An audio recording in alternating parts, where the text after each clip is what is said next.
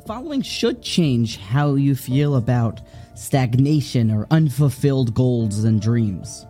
The pasuk says in Lavan Garti that Yaakov Avinu lived.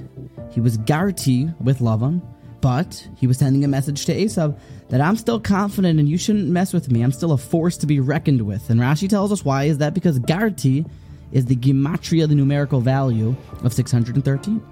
In Lavan Garti v'Taryag mitzvot shamarti, in 613 mitzvos I was shomar. Now, the Taz, which is brought by some editions of the Sivse Chachamim, has a pretty strong question here, which is that how is it possible that Yaakov kept all 613? Did he do Yibum or Chalitza or the Mitzvahs Hateluyas, Baoritz or Kibudava Aim or Sivchaschasim, Ekala? He did all 613? Shamarti, 613 mitzvahs, is it possible?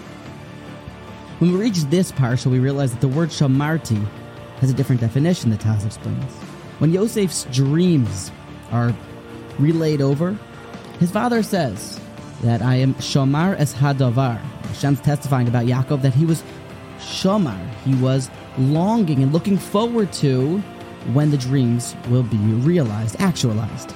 Shomar means to anticipate, according to many different places in the Torah.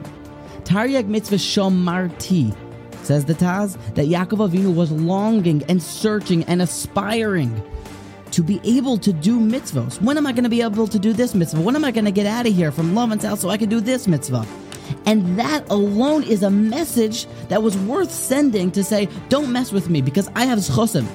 It should be a chizuk that if we don't have so much time to study Torah, we don't have so much time to do chesed, we don't have so much time to do whatever it is that we really want to get down to doing in our abaytas Hashem, but there's a midah called aspiring to do it, a midah called longing to do it. Be shomar es hadavar, and long for the time and the days that you'll be able to do mitzvos, because that too is special in the eyes of Hashem.